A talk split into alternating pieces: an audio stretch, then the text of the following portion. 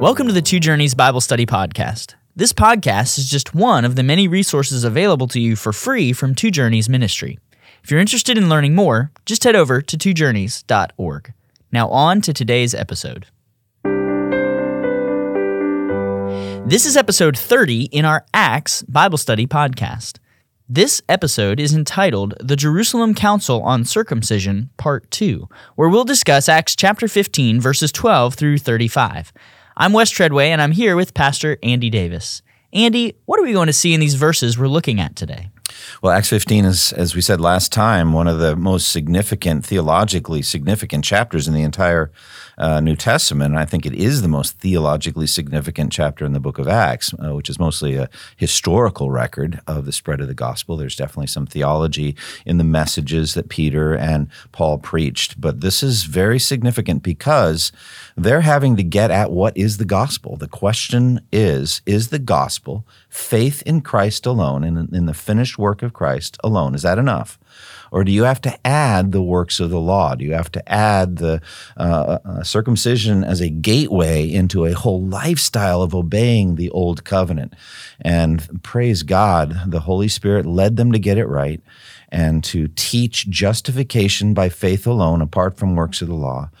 But we also see some pastoral wisdom as they write this letter and they try to manage the Jew Gentile relationships in a very wise way. So there's a lot of depth to this chapter we're going to walk through today. Well, let me go ahead and read chapter 15, verses 12 through 35. And all the assembly fell silent, and they listened to Barnabas and Paul as they related what signs and wonders God had done through them among the Gentiles. After they finished speaking, James replied, Brothers, listen to me. Simeon has related how God first visited the Gentiles to take from them a people for his name. And with this, the words of the prophets agree, just as it is written After this, I will return, and I will rebuild the tent of David that has fallen. I will rebuild its ruins, and I will restore it, that the remnant of mankind may seek the Lord, and all the Gentiles who are called by my name, says the Lord, who makes these things known from of old. Therefore, my judgment is that we should not trouble those of the Gentiles who turn to God, but should write to them to abstain from the things polluted by idols, and from sexual immorality, and from what has been strangled, and from blood. For from ancient generations Moses has had in every city those who proclaim him. For he is read every Sabbath in the synagogues. Then it seemed good to the apostles and the elders with the whole church to choose men from among them and send them to Antioch with Paul and Barnabas. They sent Judas, called Barsabbas, and Silas, leading men among the brothers, with the following letter The brothers, both the apostles and the elders, to the brothers who are of the Gentiles in Antioch and Syria and Cilicia, greetings. Since we have heard that some persons have gone out from us and troubled you with words, upsetting your minds, although we gave them no instructions, it has seemed good to us, having come to one accord, to choose men and send them to you with our beloved Barnabas and Paul, men who have risked their lives for the name of our Lord Jesus Christ. We have therefore sent Judas and Silas, who themselves will tell you the same things by word of mouth. For it has seemed good to the Holy Spirit and to us to lay on you no greater burden than these requirements that you abstain from what has been sacrificed to idols, and from blood, and from what has been strangled, and from sexual immorality. If you keep yourselves from these, you will do well. Farewell. So when they were sent off, they went down to Antioch, and having gathered the congregation together, they delivered the letter. And when they had read it, they rejoiced because of its encouragement. And Judas and Silas, who were themselves prophets, encouraged and strengthened the brothers with many words. And after they had spent some time, they were sent off in peace by the brothers to those who had sent them. But Paul and Barnabas remained in Antioch, teaching and preaching the word of the Lord with many others also. Andy, before we jump in in verse 12, maybe remind us of what's happened up to this point, because we pick up in the middle of this council that we've been discussing. Sure. So, um, the key issue, as I said in the intro, um, is what is the gospel? Uh, that's really what we're getting at. And so we have a very clear attack, I think, a satanic attack on the gospel by a group of people that's commonly known as Judaizers. They were uh, Pharisees who had claimed to come to faith in Christ, who claimed to be Christians. Maybe they really were. Um, but or maybe they were false teachers. We don't know. But we know that their gospel was a false gospel because an entire book of the New Testament, Galatians, was written to refute this false gospel, which Paul says in Galatians 1 even if we or an angel from heaven should preach a gospel other than the one you heard from us, let him be eternally condemned. And so this is a different gospel. And what is it? It's a combination of faith in Christ and works of the law, specifically Jewish works. You had to become a law abiding Jew effectively as a Gentile in order to be saved. And so, verse 1 and verse 5 are the key. Verse 1, it says, Some men came down from Judea to Antioch and were teaching the brothers, unless you are circumcised according to the custom taught by Moses, you cannot be saved. You cannot have your sins forgiven. Faith in Jesus isn't enough. You have to be circumcised too. And then more expansively in verse 5, it says that these Pharisees, who were supposedly Christians, said the Gentiles must be circumcised and required to obey the law of Moses. So, and, so circumcision isn't enough. You got to do the whole thing. So that include dietary regulations, Sabbath observances, the whole thing, which Peter calls a yoke that neither we nor our fathers have been able to bear. So that's what we're addressing. The, all these leaders come together in Jerusalem to answer that question. Is faith in Christ enough for the forgiveness of sins or not? Do you have to add to it a whole lifetime of obedience to the law? And so the Jerusalem Council is gathered uh, to answer that. So in verse 12, we pick up with Barnabas, Paul, and James essentially making their case. Mm-hmm. How is the testimony of Barnabas and Paul useful in the decision? Mm-hmm. And how do the signs and wonders among the Gentiles add to this discussion? Well, clearly, Barnabas and Paul are the, the, the point of the spear of the advance of the gospel into the Gentile world. I mean, Paul is the apostle to the Gentiles, and, and Barnabas, we could say, is almost his armor bearer. Um, he's there to help Paul complete that ministry or mission to the Gentiles. So it really makes sense for them to lead out in testimony fashion and say, "Let me tell you what's happened on our missionary journey, the fir- what we would call the, Paul's first missionary journey, uh, written for us in Acts uh, 13 and 14, which we've just seen." And so they're listening carefully to the testimonies. They must have been thrilling for them and exciting, and specifically the miracles that God did, the healings, and I would have to say the miracle of the outpouring of the Spirit on Gentile converts. Like Paul says in Galatians 3, O foolish Galatians, who has bewitched you is before your very eyes that Christ was clearly portrayed as crucified. That was enough. That was the gospel. And I want to ask this Did you receive the Spirit by believing what you heard or by works of the law? Mm. And so Cornelius is a clear example when Peter went to the house of Cornelius and preached the gospel. They just heard and believed. They weren't circumcised. The Holy Spirit was poured out on them. That's a miracle. They started speaking in tongues. The clear display of the outpouring of the Holy Spirit was a miracle. And so in Acts 11, that was enough. When they heard, when, when some people that were questioning Peter and questioning the men with him heard about it, and then, but then they heard that God had poured out the Spirit on uncircumcised men, they were satisfied. Hmm. So we're hoping for the same kind of unity here. This is what happened. Peter gives the testimony that the Lord poured out the Spirit. Paul's giving the testimony as well. It's pretty obvious what God thinks about this. We need to get with the Lord. We need to agree with the Holy Spirit on this. So they listen to that testimony from Barnabas and Paul. What do verses 13 through 21 teach us about James's role mm-hmm. in the early church? Yeah, it's very significant. Now, this is a different James than the brother of John, who had already been executed. Uh, he had been beheaded by uh, wicked King Herod. Um, and that was when, you know, Peter also uh, escaped from prison, Acts 12. Uh, so this is a different James. This is James, it seems, the brother of Jesus, um, which is fascinating. Uh, he's mentioned specifically in 1 Corinthians 15 as someone that Jesus singled out to appear to after his resurrection from the dead, hmm. uh, gave him physical evidence of his bodily resurrection from the dead. And sadly, earlier in John 7, it said even his own brothers did not believe in him. In Mark's gospel, it said that his brothers and mother went to take charge of him, for they said he's out of his mind. And so here was James in in a in a pattern of unbelief, and I think it was because of what Paul wrote. Though we once saw Jesus in a fleshly sort of way, we look on him that way no longer. Mm-hmm. So if you're too close to Jesus physically, to some degree, to his ordinariness, his ordinary humanity, you could despise him. And Jesus actually said that very plainly in Mark 6. You know, a, a prophet is not without honor except in his hometown and among his own family, in his own household. So he's singling out James among others.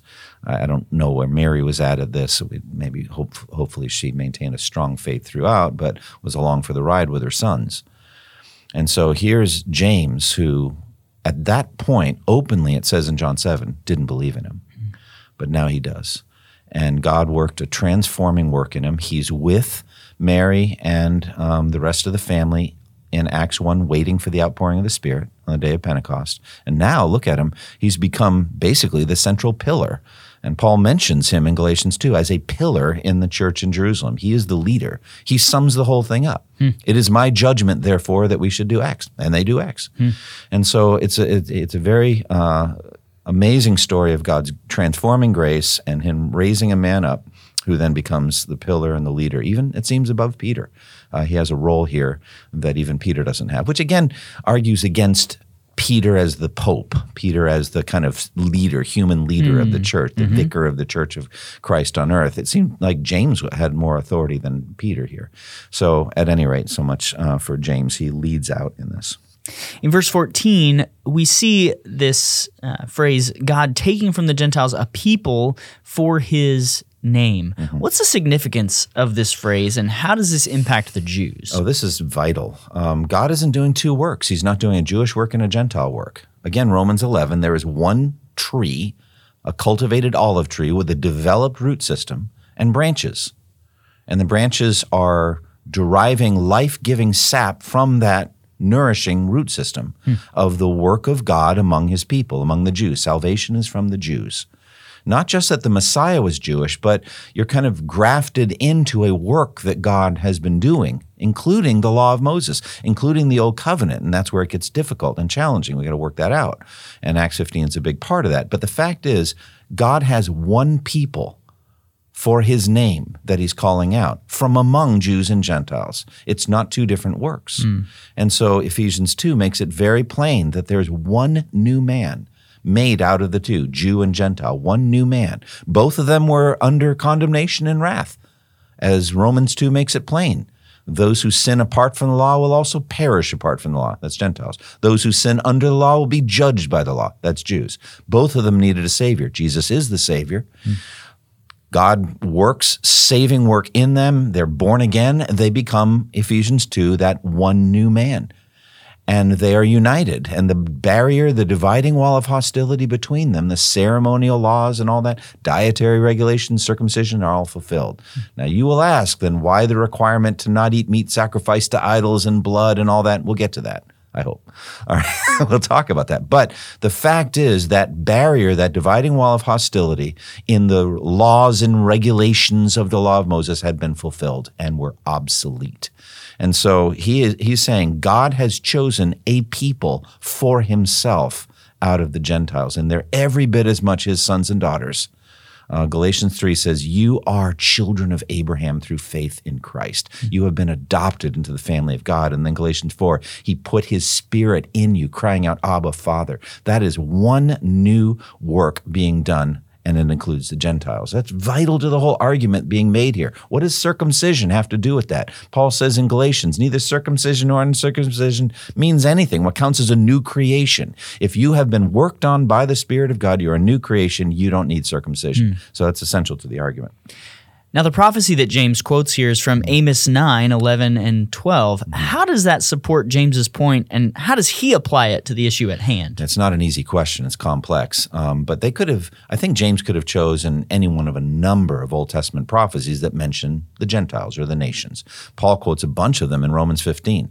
And so any any passage that shows God's saving intention among the nations of the earth, among the Gentiles, and Jesus himself in Luke 24 showed them what was written. It was written that the Christ would suffer and die and rise again, and it is written that repentance and forgiveness of sins will be preached in his name to all nations, beginning at Jerusalem. That was written. Where was it written? Well, Amos 9 would be one of those places, but so would be some other things from Isaiah and other places. Distant coastlands and islands will hear of his fame and his glory. Mm. Uh, there's a lot of great passages in Isaiah on this, but he chose Amos. Now, what is he saying in Amos? What is what is the quote? How does it function? Well, he's saying after this, or in the end times, in the in the last days, uh, I will return. God will return to His work. He'll return to this this ongoing work that He's doing on earth, and He calls it David's fallen tent. I will rebuild David's fallen tent. It's ruins. I will rebuild and I will restore it. What's that? Well, that's got to be post exile. It's got to be the rebuilding of the literal city of Jerusalem, Nehemiah, the broken down wall. It's ruins, it's destroyed, it's leveled. But also, Isaiah gives us a picture of a, a shoot will come up from the stump of Jesse. So it's like a tree cut down, but then a shoot comes up from it. Hmm. And so there's this sense of is God done with the Jews? after Babylon? Is he done with the with the, the Jewish nation? No, he actually isn't. Hmm. There's a pile of rubble there called Jerusalem.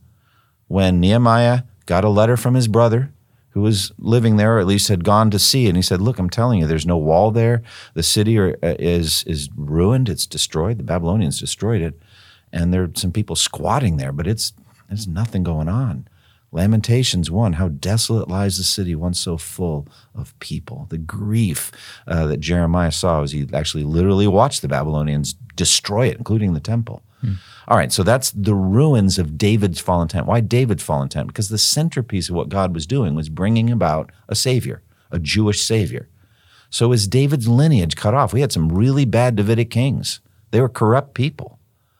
And then if you look at the genealogy of Jesus, there's some obscure people. Who are these people? We don't know anything about them. talking about Joseph's ancestors, Joseph's great great grandfather. Never heard of the guy.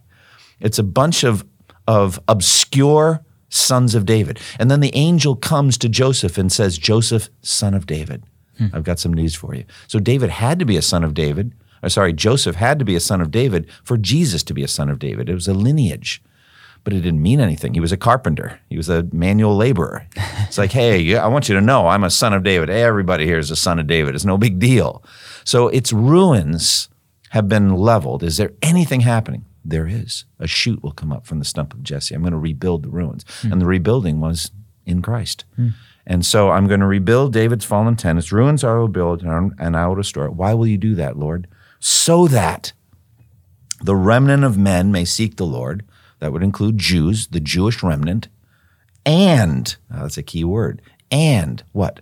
All the Gentiles who bear my name. What does that mean? They're elect Gentiles. That's why I'm doing this. I'm going to rebuild this whole thing and I'm going to reach out to those Gentiles, says the Lord who does these things that have been known for ages. This is, was God's plan all along. This wasn't an accident. This was always God's plan. So it's a pretty good quote from Amos. It is.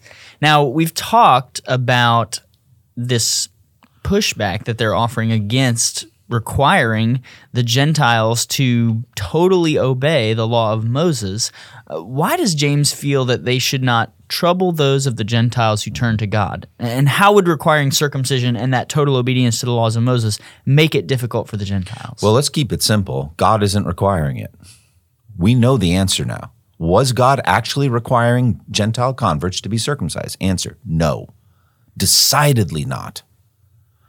So that's troubling. He's putting a, a, yoke on them that, as Peter said, neither we nor our fathers were able to bear. But more than that, God wasn't putting it on them. God didn't want it put on them. And so he said very clearly in Deuteronomy do not add to my commands or take away from them. Hmm. You don't get to add things I'm not doing. You need to follow my lead. And it's very, very clear here. And, and Paul will make the theological argument under what condition was Abraham? Uh, in what condition was Abraham when he was justified? When God said, it said Abraham believed the Lord and it was credited him as righteousness, he was uncircumcised. He was a Gentile. He was like some have called him a Gentile moon worshiper. We have no evidence that Abraham himself worshipped the moon, but his ancestors did. Hmm. Joshua makes that plain in Joshua 24. That's his ancestors were Gentiles, they were pagans. And Abraham was still an uncircumcised Gentile when God called him. Hmm. And so that's the argument Paul's going to make in Romans very plainly. And so fundamentally, he's saying it, it would be to trouble or burden Gentile converts, specifically the men, uh, to have them be circumcised. I mean, who wants to go through that at age 32? I mean, some guy comes to town, preaches the gospel, sounds good. I'm interested. I'm intrigued. Now, wait a minute. I got to get circumcised. That's an additional requirement. I'm not sure I want it. And so he said, Why, We are not going to burden the Gentiles with circumcision. But then, even if they're in their pain and recovering from the surgical procedure, it's like, now I got to really lay it on you. Now it really starts. Hmm. Day after day after day, you have to observe all of these regulations. What regulations? Well, we have five books of Moses here. Let's walk through it. It's like, my goodness, really? And so it's it's a crushing burden. Um, and he said it, we should not do that to these Gentile converts who are turning to the Lord. As you mentioned earlier, we need to talk about verse 20. How should we reconcile the restrictions that James proposes here in verse 20 with Paul's teaching on the freedom of a Christian in eating meat sacrificed to idols, which he advocates elsewhere? Well, how long have you got? Okay, we've got 1 Corinthians 8 through 10. So, Wes, you know I preached through those three chapters. And that's the whole meat sacrifice to idols thing. And that's not all. You got Romans 14 that addresses, you know, controversial issues and unity within the body and and all that. There's lots of of answers to this. It's not a simple question. All right. Over the top of all of it, we need to understand for all time, Jesus has declared all foods clean. It's done. Mark 7. And uh, it's out of that clear teaching that Paul always teaches. But then you've got these stronger brothers in Corinth who got that and they're eating anything. But then you've got some recent converts that are coming out of some really wicked, corrupt paganism, hmm. including sexual immorality, orgies, a whole lifestyle. And eating meat was a big part of that. And you're being called out of that. You're like, I'm done with all of that. So you're never going to eat meat again? If it's part of that life, I want nothing to do with it. And then you come to worship that next week and you got all these guys are just eating meat and they're doing all this stuff and they're like, oh, wait a minute, I don't get this. So are they also doing the orgies too? And so you look at the list here and there's three things that I think we generally would say we're free from and one that we're not. So what are the three that we're free from? Well, they all have to do with eating. You're going to um, abstain from food sacrificed to idols, from blood, and from the meat of strangled animals. Check, check, and check. All three of them are fine as long as you don't know anything about them, they're fine. Now, the blood is the blood, and it's like, you know, it's very clear in Leviticus you're not to eat the blood because the life of the creature is in the blood and all that. But Jesus taught, and Paul made it clear that things you put in your mouth don't make you unclean. Hmm. So, yeah, you can eat blood if you really want to. And there's some cultures like I guess there's blood blood sausages and stuff mm-hmm. like that. Mm-hmm. I think it's nasty. but I think as we're going through that, you're under no spiritual disadvantage if you do it. There's no spiritual virus that comes with it. Hmm.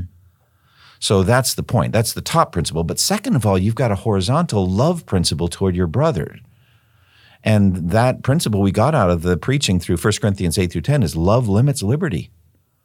Yeah, you got freedom, but you gotta you gotta love your brother. And if he's weak and he's harmed by it, and he's still learning Christianity, and he's still wrapped up in things that are timelessly prohibited, such as mm. sexual immorality, with other things that are you're now free to do, but I can't unravel it. It's like don't try to unravel it yet. Hmm. Just abstain, period, and then we'll get to it.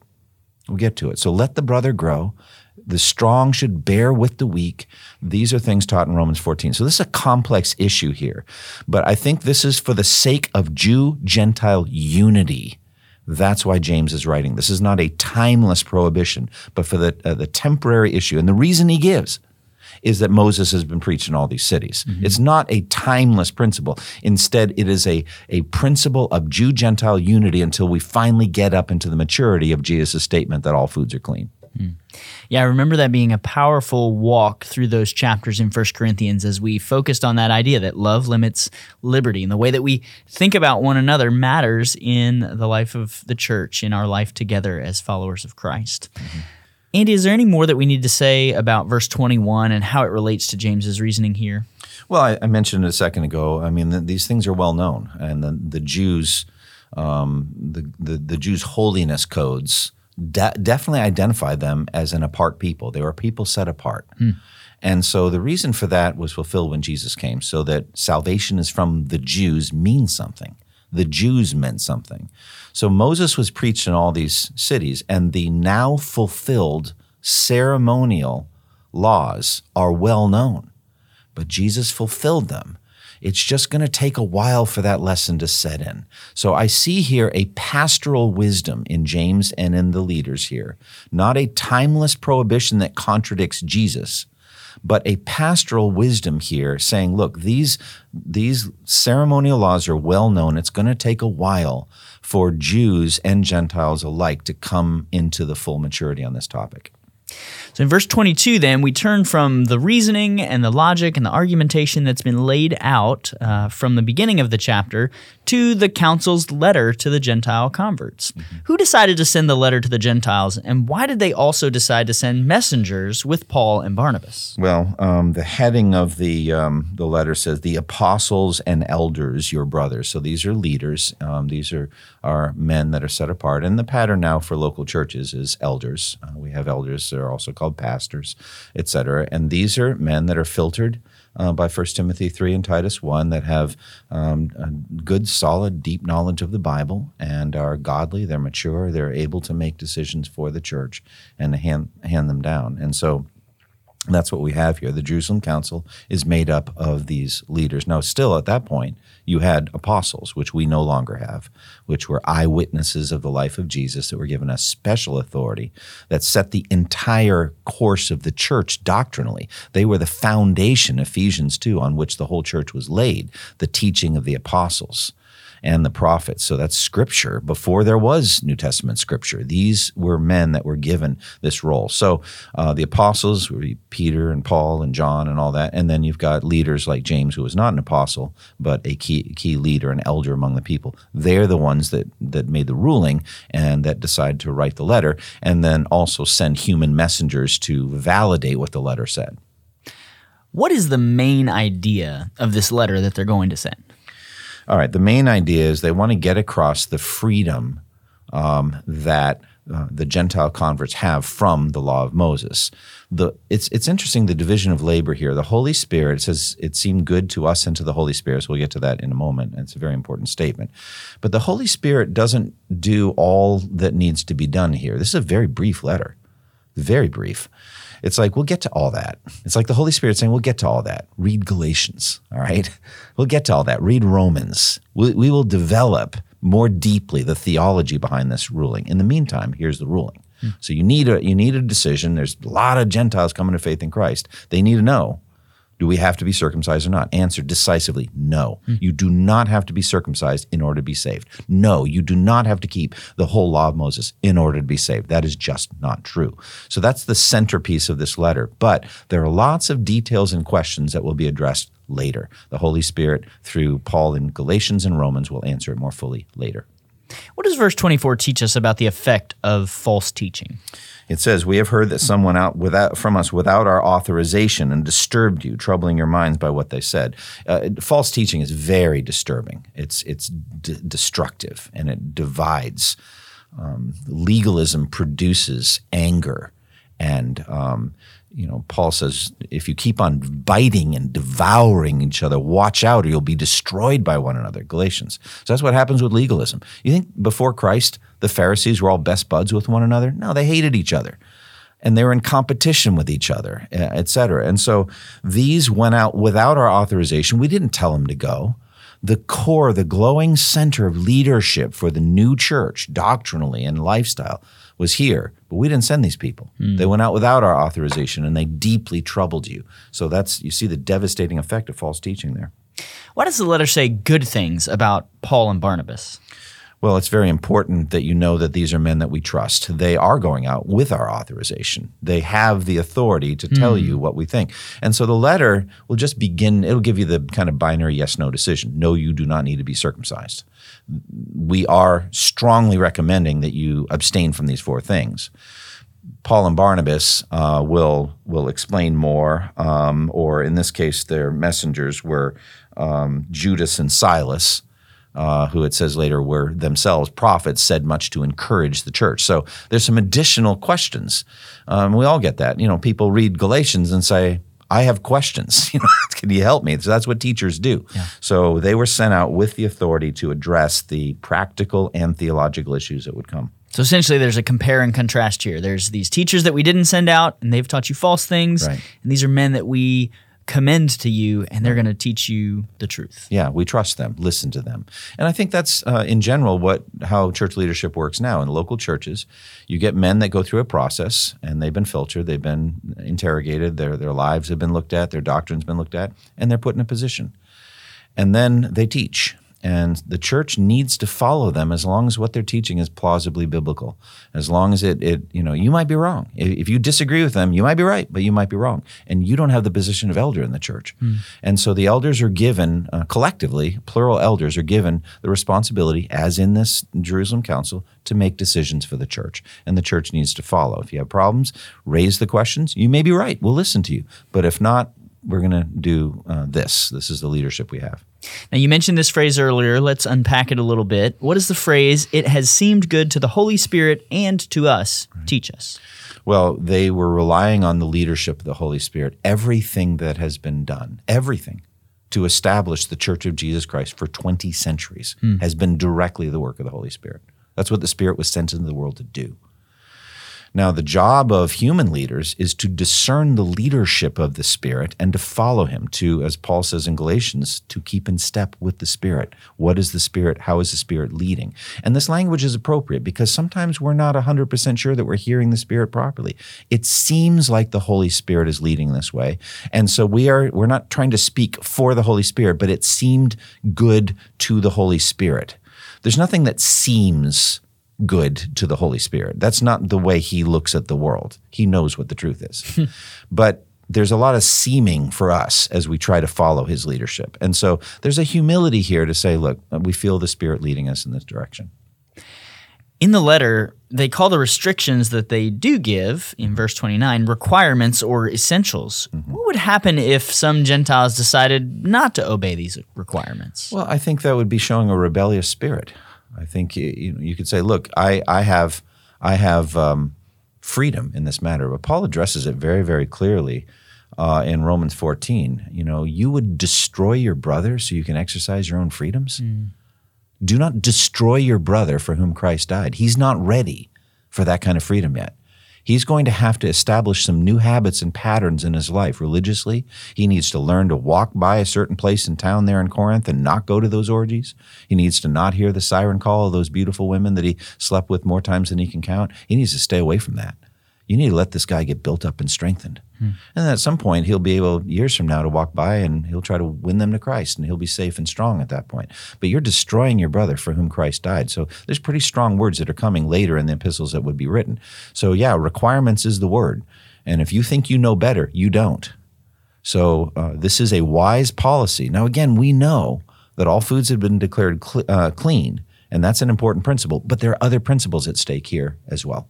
And part of that is the process by which weak people get stronger and stronger in the Christian faith. Now, Andy, you mentioned that really one of these is different than the other three. So we right. talked about three of these that we're free from and one that we're right. not.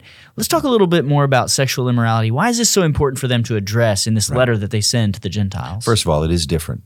I mean, I can eat a blood sausage with a, uh, a free conscience spiritually. Um, I can eat meat sacrificed idols because I don't even know. I mean, I've been in some openly idolatrous countries, like I was in Kathmandu, and I could hear idol makers doing their tap tap tap tap tap working on. Th- for all I know, the meat I was eating that day had been sacrificed, but I had never asked. It was just nothing that bothered me. Mm. These three things have clearly been fulfilled. They don't trouble me in my life. However, sexual immorality, pornography, um, the allure of adultery or fornication. Um, we are not free in these areas. That these this is a timeless prohibition. One man, one woman in a covenant relationship uh, for life. That's that's it for sex. I remember Elisabeth Elliot uh, was asked to write uh, a book called "Sex and the Single Christian," and she said that's going to be the easiest book I ever wrote, and also the shortest. Answer: No.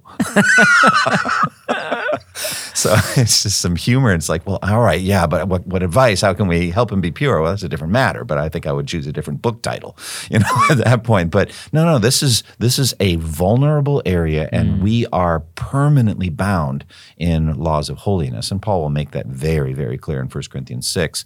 You know, sexually immoral people do not inherit the kingdom of God, but people who eat blood sausages can eat or can inherit the kingdom of God. So we need to make some distinctions. Yeah.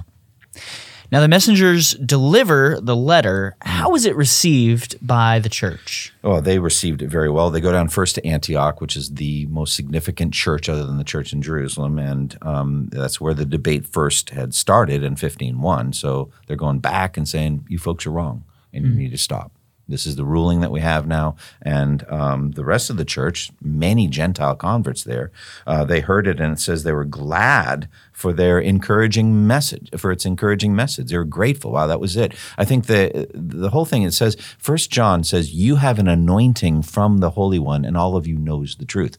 I think what that means, and then he goes on and says, I do not write to you because you do not know the truth, but because you do know it. It's like, well, then why do you write the epistle if we already knew it? Uh, he's not saying you don't need the epistle. What he's saying is when the epistle comes, you will immediately identify it as true. Hmm if you have that anointing from the Holy Spirit. So the same Spirit that led the Jerusalem Council, led them to write the letter, now is at work in the people as they read its encouraging message and they stick the flag in it saying, True, I can see the Spirit's work here. And so they were glad about it. It's interesting. We've talked a little bit about Judas and Silas, these men who went with uh, Paul and Barnabas as messengers. Mm-hmm. Uh, it says in verse 32 that they were prophets. And so they had a role there as well to confirm this message, but then also to encourage and strengthen the brothers with many words. Mm-hmm. What was the result of the Jerusalem Council? What does this outcome teach us about resolving doctrinal controversy? Yeah, I think the result is a very sweet Christian unity. And so the the flaming arrow, a very significant flaming arrow of an attack on the gospel. You can tell how significant it is by how angry it seems and energetic Paul is in Galatians about mm-hmm. it. There's a righteous anger in him concerning this false teaching. Um, and he's after it. But the result of this decision by the, the, the leaders of the early church was a sweet unity and encouragement, and the continued spread of the gospel. The gospel continued to flourish as a result of getting it right.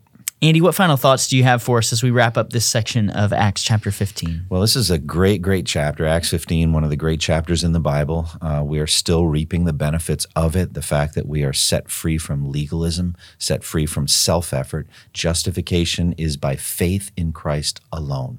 Our sins are forgiven, past, present, and future, by simple faith in Christ. But there is there are works of holiness that come. Sanctification flows. Uh, we don't just live um, lawless lives. It does matter how we live, but it doesn't touch whether our sins are forgiven or not. Our sins will always be forgiven, covered through faith in the blood of Christ. I'm grateful that the Jerusalem Council got it right.